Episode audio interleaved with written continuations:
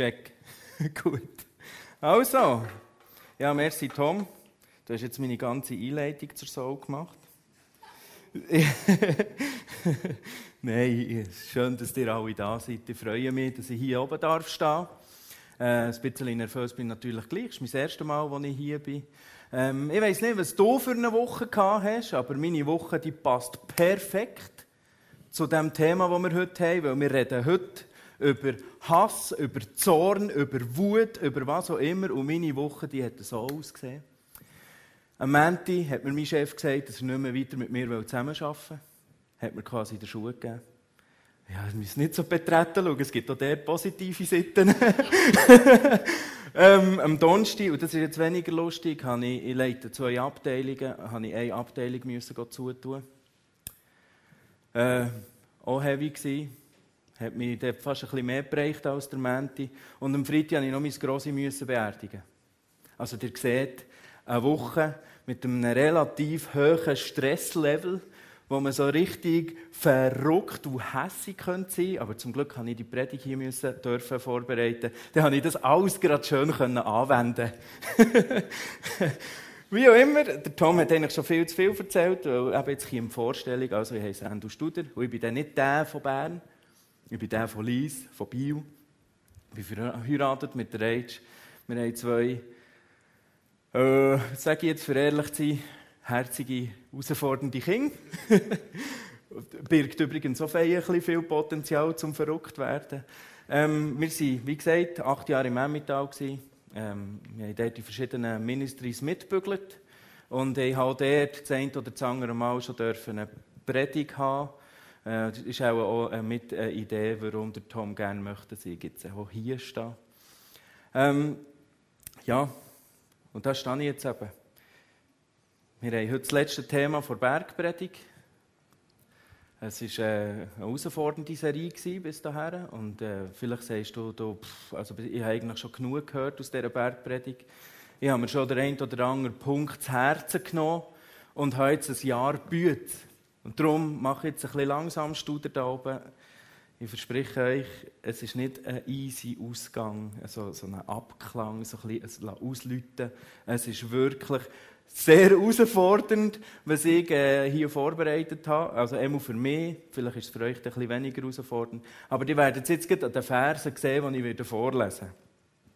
Wie herausfordernd das sein kann. Also, das steht in der Bergpredigt zu dem, was ich sage. Wie ihr wisst, wurde unseren Vorfahren gesagt, du sollst nicht töten. Wer aber einen Mord begeht, muss vor ein Gericht. Doch ich sage euch, schon wer auf seinen Bruder zornig ist, den erwartet das Gericht. Wer seinem Bruder sagt, du Idiot, der wird vom obersten Gericht verurteilt werden. Und wer ihn verflucht, dem ist das Feuer der Hölle sicher. Easy, hä? Nächster Vers. Ihr wisst, dass es im Gesetz heißt, du sollst nicht die Ehe brechen. Ich sage euch aber, schon wer eine Frau mit begehrlichen Blicken ansieht, der hat im Herzen mit der Ehe gebrochen. Wenn dich also dein rechtes Auge zur Sünde verführt, dann reiß es heraus und wirf es weg. Besser du verlierst eins deiner Glieder, als dass du unversehrt in die Hölle geworfen wirst. Und wenn dich deine Hand zum Bösen verführt, so hack sie ab und wirf sie weg. Es ist besser, verstümmelt zu sein, als unversehrt in die Hölle geworfen zu werden. Heftig.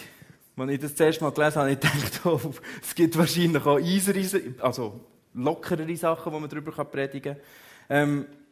Du sagst dir vielleicht, ja, okay, dann willst du mit den 10 Geboten, da habe ich langsam drauf, ich morde nicht, ich lüge nicht, ich bete Gott an, ich bete keine anderen Götter an, etc. Vielleicht manchmal mit der Wahrheit, die ist manchmal ein bisschen dehnbar, das ist meine Baustelle. Das ist vielleicht das, was du sagst. Es ist aber so, dass Jesus hier tiefer geht als nur das Gesetz. Es ist nicht einfach so ein bisschen, ja, Hauptsache ihr haltet das Gesetz, er geht tiefer. Er erzählt, was das Gesetz sagt, und dann kommt er mit «Ich aber sage euch». Also er setzt noch einen drauf. Er sagt quasi, du sollst nicht töten, ist nett, ist herzig, ist ja gut, wenn du es machst. Aber ich sage euch, da geht mehr. Da geht mehr. Und ihr müsst euch vorstellen, im geschichtlichen Kontext, stellt euch vor, ihr seid alles Juden, verkleidet in euren Kleidchen. Und ich bin Jesus und sage euch das. Was passiert mit euch? Ihr denkt, hat der sich einen Einschwürfel im Föhn? Das ist meine Basis von meinem Leben. Das ist mir von klein auf eingerichtet worden, dass das Gesetz einfach die Grundlage von allem ist. Und jetzt kommt da einer und sagt, das ist nett, das ist herzig. Also wahrscheinlich, wenn ich mir das richtig überlege, sind die Leute dort gehockt, und haben auch recht Kopf geschüttelt und haben sich gedacht, hey, was geht hier ab? Was ist hier los? Wahrscheinlich war es so viel still in diesem Moment, dass man auch eine Nadel hat gehört am Boden fallen oder Pflöhhust oder was auch immer. Es war wahrscheinlich mucksmäuschen still. Das heisst, die ganze Präsenz, die ganze Aufmerksamkeit war bei Jesus in diesem Augenblick. Und dann haben wir, oder im Rahmen der Vorbereitung dieser Predigt ist natürlich klar, dass wir wundern, ja, also wieso sagt ihr denn solche Sachen? Und Jesus sagt hier, dass es eigentlich gar nicht um die grossen Sachen geht in unserem Leben. Gar nicht um die, wo jeder drüber schnurrt. Es geht nicht darum, darüber zu reden, wer jetzt einen umgebracht hat und wer jetzt eine Bank ausraubt und wer jetzt mit wem ins Nest ist. Das sind alles nur Auswirkungen. Es geht hier um die Ursache. Es geht um den Ursprung von dieser ganzen Geschichte. Von diesen ganzen schlimmen Taten. Und weisst du, es ist so. Du triffst in deinem Leben eine winzig kleine Entscheidung und das bringt irgendetwas ins Rollen. Irgendetwas entsteht daraus raus und am Schluss ist es eine riesige Sache. Eine riesige Mohrerei. Unter dem Strich heisst es, was pflanzest du für Sämli in deinem Leben? Was pflanzest du? Pflanzest du gute Sachen in deinem Leben? Oder pflanzest du schlechte Sachen in deinem Leben? Fakt ist, wenn man etwas pflanzt, beides wächst. Und beides trägt irgendwann Früchte.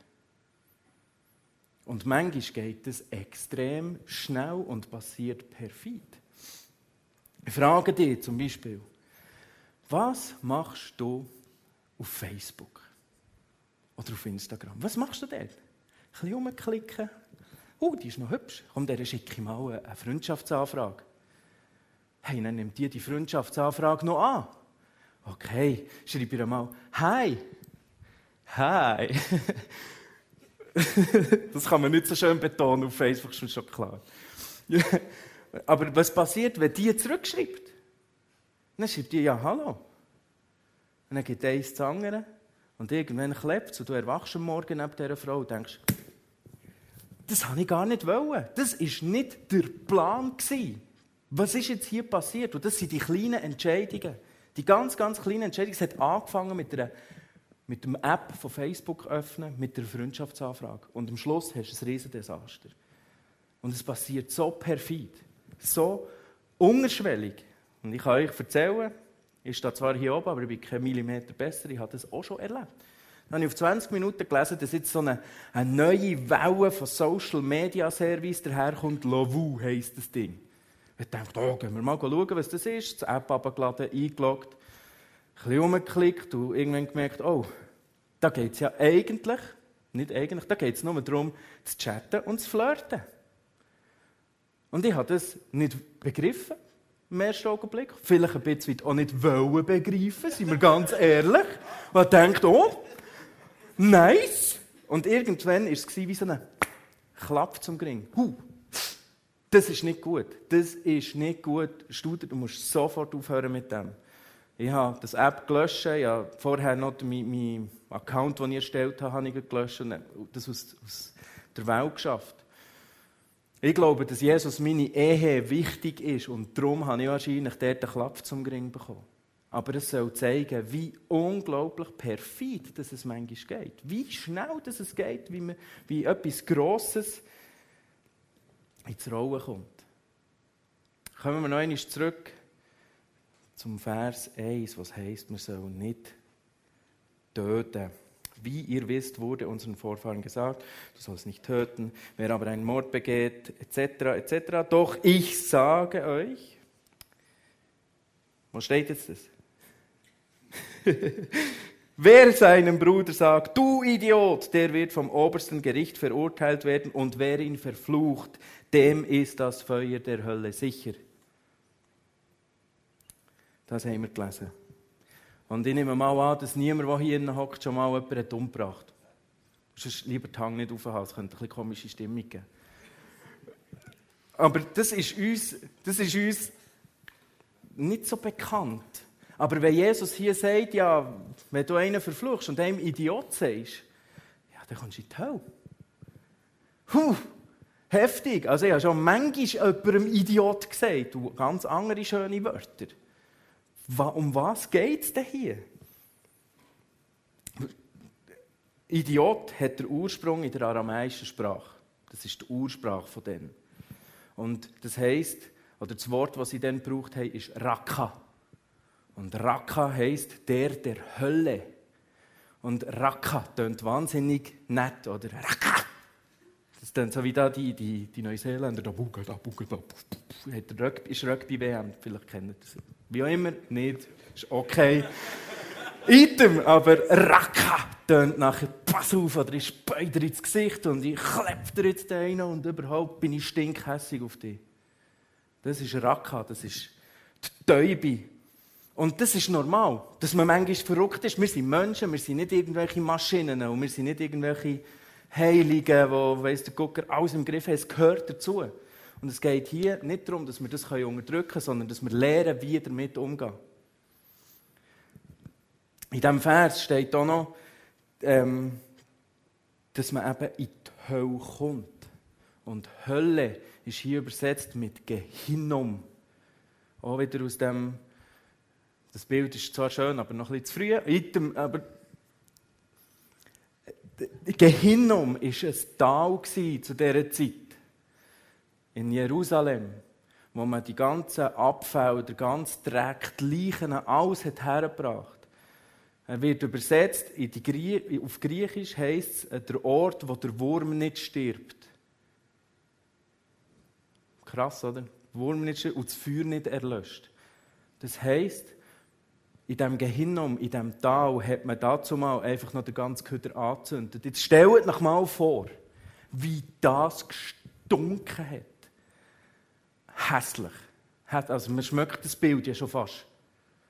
Es war so grausig. Und das ist das, was passiert. Das ist das, was dieser Vers hier sagen will. Wenn du Raka bist und wenn du die Wut in dir innen behaltest, dann sieht es in dir innen aus wie auf dieser Müllhalde, die dann noch brennt.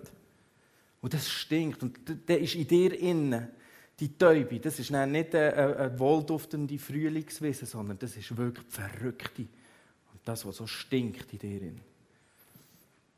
Und der Ursprung von dem ist, wie gesagt, nicht, dass wir hässig sind, sondern dass wir es bei uns behalten. Es bleibt drin. Irgendjemand verletzt uns, irgendjemand tut uns weh. Und in dem Augenblick, wo das passiert, denkt man, ja, man muss aufpassen. Ich sage die Wörter nicht, die wir jetzt zuvorderst waren. Aber das verjagt uns fast. Und wir catchen drauf um und wir sückeln es aus und geniessen es so richtig, dass wir so richtig verrückt sind. Und das macht etwas in uns innen. Und meistens hat es auch eine Reaktion zur Folge. Und es gibt so ganz grob 4 Arten von Zorn, die das in uns auslösen kann. Und der erste ist der gewalttätige Zorn. Den kennen wir wahrscheinlich auch. Wenn wir irgendwo an einem EHC-Match waren und dann haben sie wieder mal verloren, kennt man den gewalttätigen Zorn. Das ist dann, wenn irgendwelche Köderkübel brennen. Wenn wir den Fernseher einschalten, was auch immer. Wir kennen das. Gewalttätigen Zorn, das kennen wir. Ich kenne das von mir, also das kommt relativ früh schon vor im Leben. Ich habe vorhin gesagt, ich habe einen Gil, der kennt den gewalttätigen Zorn also auch. Der lehgölt schon, fährt ein bisschen gut, baut irgendwelche Flugzeuge, aber manchmal passen die Teile nicht aufeinander. Und dann kann man gut zuschauen, und man und dann bam, bändelt er irgendwo das Zeug quer durch die Wohnung. Und der ist 4. Also es scheint etwas ganz Normales zu sein. Das hätte er nicht müssen lernen. Das kann er einfach. Gewalttätiger Zorn. Der begegnet uns, wie gesagt, aber auch im Fernsehen. Vielleicht mögt ihr euch noch daran erinnern. Wir haben den Boxkampf, das ist schon eine Weile her, Tyson gegen Holyfield, wo der Tyson so unglaublich verrückt war auf den Holyfield, weil er am Gewinn war, dass er ihm ins Ohr gebissen hat. Also respektive hat er ihm das Ohr abgebissen. Und glaubt mir, im Boxen geht es im Fall nicht um das Beißen. Sonst würde es Beiskampf heissen. Es ist ein Boxkampf. Aber da sieht man, was passiert, wenn wir verrückt sind. Wir verlieren die Kontrolle. So viel fest, dass wir ihm sogar während dem Boxen das Ohr abbeissen. Das war der gewalttätige Zorn. Dann gibt es noch das Gegenteil davon, das ist der Stillzorn. Das ist der Zorn, wo man von außen nichts merkt. Wenn jeder denkt, also, der hat jetzt den grössten Grund, hässig zu sein. Aber der ist so beherrscht, das ist ja unglaublich. Aber wisst ihr, wie es in dem Innen aussieht? Das köcherlet und das brodelt und das kann nicht raus. Das macht dein Herz, macht es stumpf, dein Herz macht es hart. Das ist wirklich, das müsste eigentlich raus, aber das kann nicht. Und das ist genauso nicht gut wie der gewalttätige Zorn. Wir haben noch den selbstbemitleidenden Zorn. Das sind die Leute, wenn sie hässig sind, switchen sie automatisch in die Opferrolle. Das ist die Ärmsten. Wieso passiert das gegen mir? Das ist doch unfair. Und gegen das und gegen dieses und überhaupt und sowieso. In diesem Modus, das ist so ein Teufelskreis, eine Negativspirale. Man wird irgendwie verrückter auf die Welt und auf sich selber. Und am Schluss ist man an einem Ort, wo man lieber nicht hin will. Und dann gibt es noch den manipulierenden Zorn. Das ist der, wo wenn man hässig ist, fängt man an kanzeln, an fertig machen, an klarstellen, wer hier der Chef ist und wie es genau zu laufen hat. Das sind die Leute, die andere verunsichern, die auf Basis nehmen, die einfach reinschiessen. Und je schlechter dass es den anderen geht, desto besser geht es mir. So in diesem Stil. Das sind die 4 Zornarten. Und vielleicht, ich weiss nicht, das ist ganz ein grober Überblick, kannst du dir einen auslesen. Steht dir frei, du musst nicht, aber vielleicht hast du dich irgendwo erkannt. Ich kenne das sehr gut. Es gibt ja auch einen Grund, warum ich über das Thema hier muss reden oder darf reden. Ich bin relativ temperamentvoll, aufbrausend. Ich kann zum Beispiel nicht an einem Fußballmatch und einfach auf meinem Viertel hocken. Ich muss aufstehen und holen und jetzt beweg dich mal und fühle sie und gang und weg und überhaupt. Davon hat es oder sagen wir mal ein Hockey-Match, auch dort. Wir sind wieder Sitzplätze, gell, Gäbel? Und wer steht auf und mögt auf das Spielfeld runter? Es bin ich. Das sind die unterhaltsamen Teile von dem temperamentvollen. Aber es geht eben auch anders. Und das ist eine Geschichte aus dem Juni, die uns passiert ist. Uns hat's es hat geschifft, das Lies wie am Morgen, es hat uns den Keller gefüllt, es ist alles, die Wände kaputt, Boden kaputt, etc. Ich denke, kein Problem. Wir sind ja in der Schweiz, wir sind gut versichert, gar kein Problem, habe ich gedacht. Ich habe dem Versicherungsherr angerufen, der ist vorbeigekommen. Und da habe ich schon das erste Mal gemerkt, ich habe mich geschnitten. Wir hatten das Glück gehabt, dass wir einen Schadensexperten hatten, der es unglaublich ernst nimmt mit den Vorschriften. Unglaublich. Kein Millimeter abweichen. Und zu allem Suchen hat er dann noch eine Art an sich gehabt, die wirklich so von oben herab, so herablassend, so du nix, ich alles, so in diesem Stil. Extrem schlimm gewesen für mich. Und dann hat es mich auch fast verbessert, wenn wieder irgendeine Kopie von einer Vorschrift gekommen ist, wo er nichts dazu geschrieben hat, sondern nur gelb markiert hat, wie es hier zu laufen hat. Und ich dachte, so arrogant, so unglaublich arrogant, das gibt es gar nicht. Und das hat mich richtig verrückt gemacht, richtig Racker bin ich gewesen. Aber eins habe ich da drinnen begriffen. Es bringt nichts, wenn ich dem anrufe und ihm sage, hey, geht's eigentlich noch, jetzt hör mal auf, du mach ein bisschen anständig. Es bringt nichts, der weiss vielleicht gar nicht, dass ich mir so viel nerven. Der weiss das vielleicht nicht. Also das Problem liegt bei mir und nicht bei ihm. Und als ich das realisieren habe, habe ich gedacht, gut, da gibt es eigentlich nur eins, ich muss probieren, loszulassen, die ganze Geschichte. Da sind wir eigentlich schon beim Thema Loslassen, das ist auch Vergebung. Wir haben vorhin gesagt, der Ursprung ist die Unvergebung, dass wir unsere Wut, unsere Zorn in uns innen lassen. Also ist die Lösung automatisch Vergebung. Und wenn wir uns im christlichen Kuchen bewegen, dann begegnen wir dem Wort Vergebung immer wieder. Immer wieder. Wir lesen die Bibel, dort steht Vergebung. Wir hören irgendwelche Podcasts von irgendwelchen berühmten Predigern auf der ganzen Welt. Und was ist das Hauptthema, das immer wieder auftaucht? Vergebung. In diesem Augenblick muss man davon ausgehen, das ist ein relativ zentrales Thema, wenn das immer wieder auftaucht. Und genau das ist so. Im Glauben geht es um Liebe zu Gott und Liebe zu den Menschen. Und ein entscheidender Teil von dieser Liebe ist eben die Vergebung. All das Käse, was wir gemacht haben, all das, was irgendwo, irgendwie schief gelaufen ist, hat Gott uns vergeben. Und Jesus wünscht sich, dass wir das, was die Menschen uns angetan haben, auch vergeben. Weil er möchte nicht, dass wir mit dieser Last herumlaufen müssen. Er möchte das nicht. Er wünscht uns die Freiheit. Er interessiert sich für uns. Er möchte das. Nur sieht es eben meistens karikaturmässig so aus, dass wenn wir Vergebung üben, knäulen wir am Abend vor das Bett und sagen, lieber Jesus, du siehst, der Franzli hat mich ganz fest verletzt. Der hat mir Hände wehgetan. Aber weisst, lieber Jesus, ich vergebe dem mit. Wir stehen auf, gehen Zähne putzen, gehen nächstes schlafen. Am nächsten Morgen begegnen wir dem Franzli und was passiert? Raka! Und schon sind wir wieder am gleichen Ort wie vorher. Genau nichts gebracht. Es hat nichts gebracht. Weil die Täube immer noch in uns innen ist. Es war eine Übung vor das Bettknäuel und nicht mehr.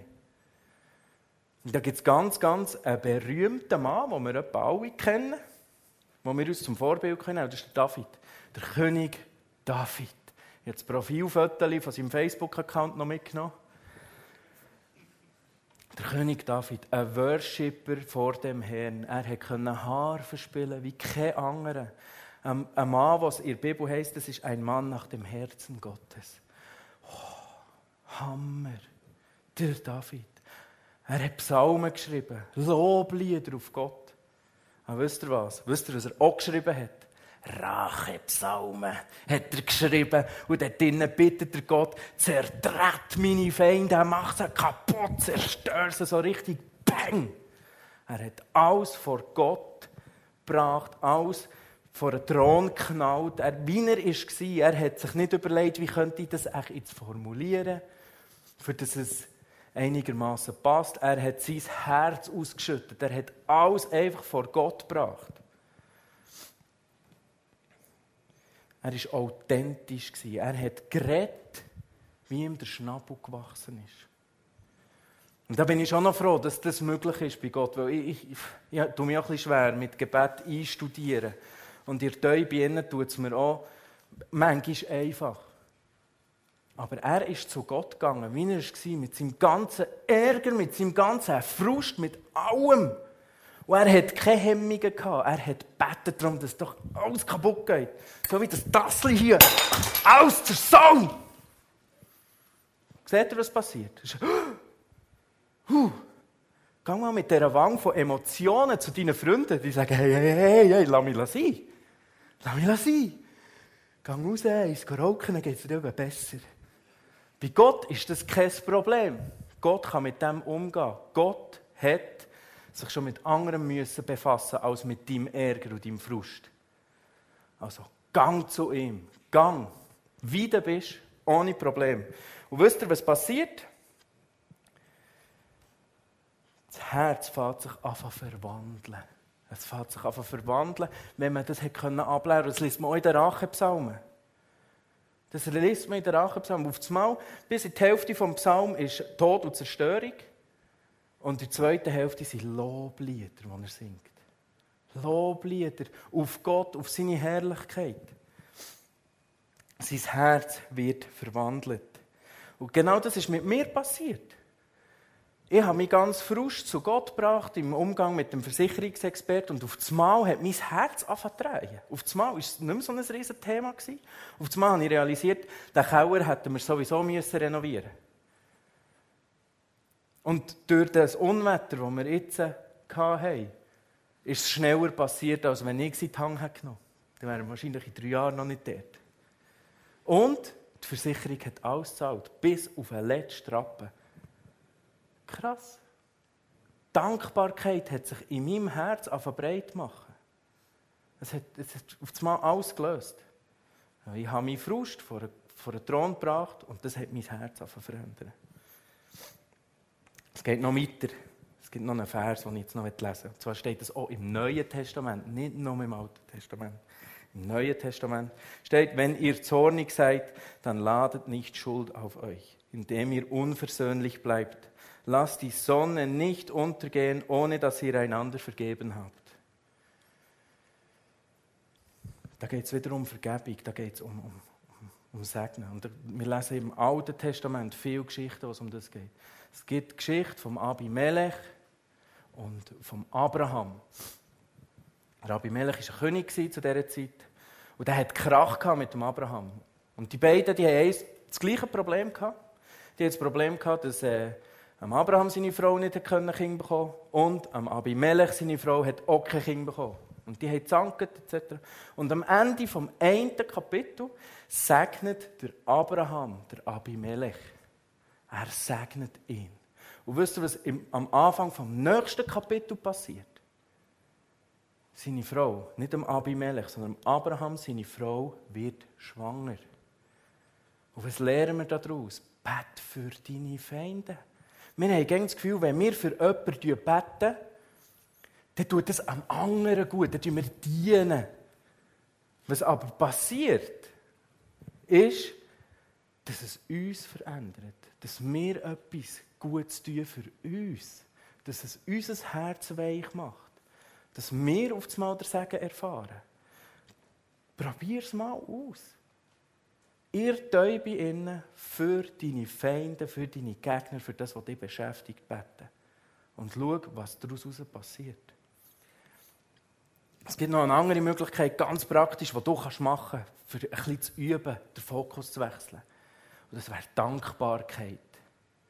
Das ist so ein Überwort und manchmal wissen wir nicht genau, weil wir so gefangen sind. Vor lauter Herr Jemine wissen wir gar nicht, für was wir alles dankbar sein können. Wir können zum Beispiel mal eine Dankbarkeitsliste machen, eine ganz generelle. Und wir aufschreiben, ich bin dankbar, dass ich in der Schweiz wohne. Ich bin dankbar, dass ich ein Haus habe. Ich bin dankbar, dass ich immer einen vollen Kühlschrank habe. Ich bin dankbar, das. Ganz generell eine Dankbarkeitsliste machen. Was du auch machen kannst, ist mal eine konkrete Dankbarkeitsliste machen. Mach mal eine Liste, für was du alles dankbar bist, was deine Frau alles ist. Deine Frau, merci, du bist dankbar, dass sie so schön ist, dass sie mir gerne die Wäsche macht, dass sie so gut zu den Kindern schauen kann. Mach eine Liste, wo da draufsteht, sie macht die beste Pasta der Welt. Mach's. Mach so eine Liste und probier es mal aus. Es war jetzt relativ viel, hat es mir gedacht. Und ich habe nicht mehr so viel Zeit, darum fasse ich das jetzt schnell zusammen. Und ich bitte dich, nimm dir einen Punkt raus. Weisst, ich bin nicht hier, für dir zu sagen, was du alles falsch machst und wo dass du noch dran arbeiten solltest. Das ist nicht mein Job. Ich bin nicht verantwortlich für dein Leben. Wirklich nicht. Aber ich möchte dich anregen, dass du darüber nachdenkst. Und für das du das noch einmal vor Augen hast, fassen wir es noch einmal schnell zusammen. Der erste Punkt war, wem kannst du heute vergeben? Wen behaltest du in deinem Herz, der dich innerlich Rack macht? Der dich aussehen wie ein Gehinnom, wie eine Müllhalde. Was machst du mit deinem Zorn? Wie lässt du deinen Zorn raus? Überleg dir's. Und mit was musst du aufhören? Heute irgendwelche wilden Freundschaftsanfragen verteilen auf Facebook. Hör auf damit. Überleg dir, mit was kannst du aufhören. Bist authentisch. Bist dich selber, verbieg dich nicht. Verbieg dich nicht. Das ist mir henne wichtig. Gott kann dich handeln, so wie du bist. Er hat dich gemacht. Bis wie du bist. Bete für deine Feinde, probier es aus und schau, wie der Segen auf dein Leben kommt. Und bist dankbar. Bist dankbar dafür, was er dir alles geschenkt hat. Schau, Jesus interessiert sich in deinem Leben nicht für das Gesetz und für die Einhaltung des Gesetzes. Jesus interessiert sich für dich, für dein Leben, für dein Herz, für das, was dich beschäftigt. Jesus will wissen, wie es dir geht und er will nicht, dass du gefangen bleibst. Jesus wünscht sich, dass du ihm sein Herz öffnest. Jesus liebt dich. Er liebt dich von ganzem Herzen und er meint es gut mit dir. Er ist nicht der, der mit der Checkliste dasteht und Kreuzchen macht, was du jetzt alles gut hast gemacht. Er will dich spüren, er will dir nach sein. Und vergiss das in allem Innen nicht. Es ist okay, wenn du hässig bist, aber gang zu Gott. Gang zu Jesus.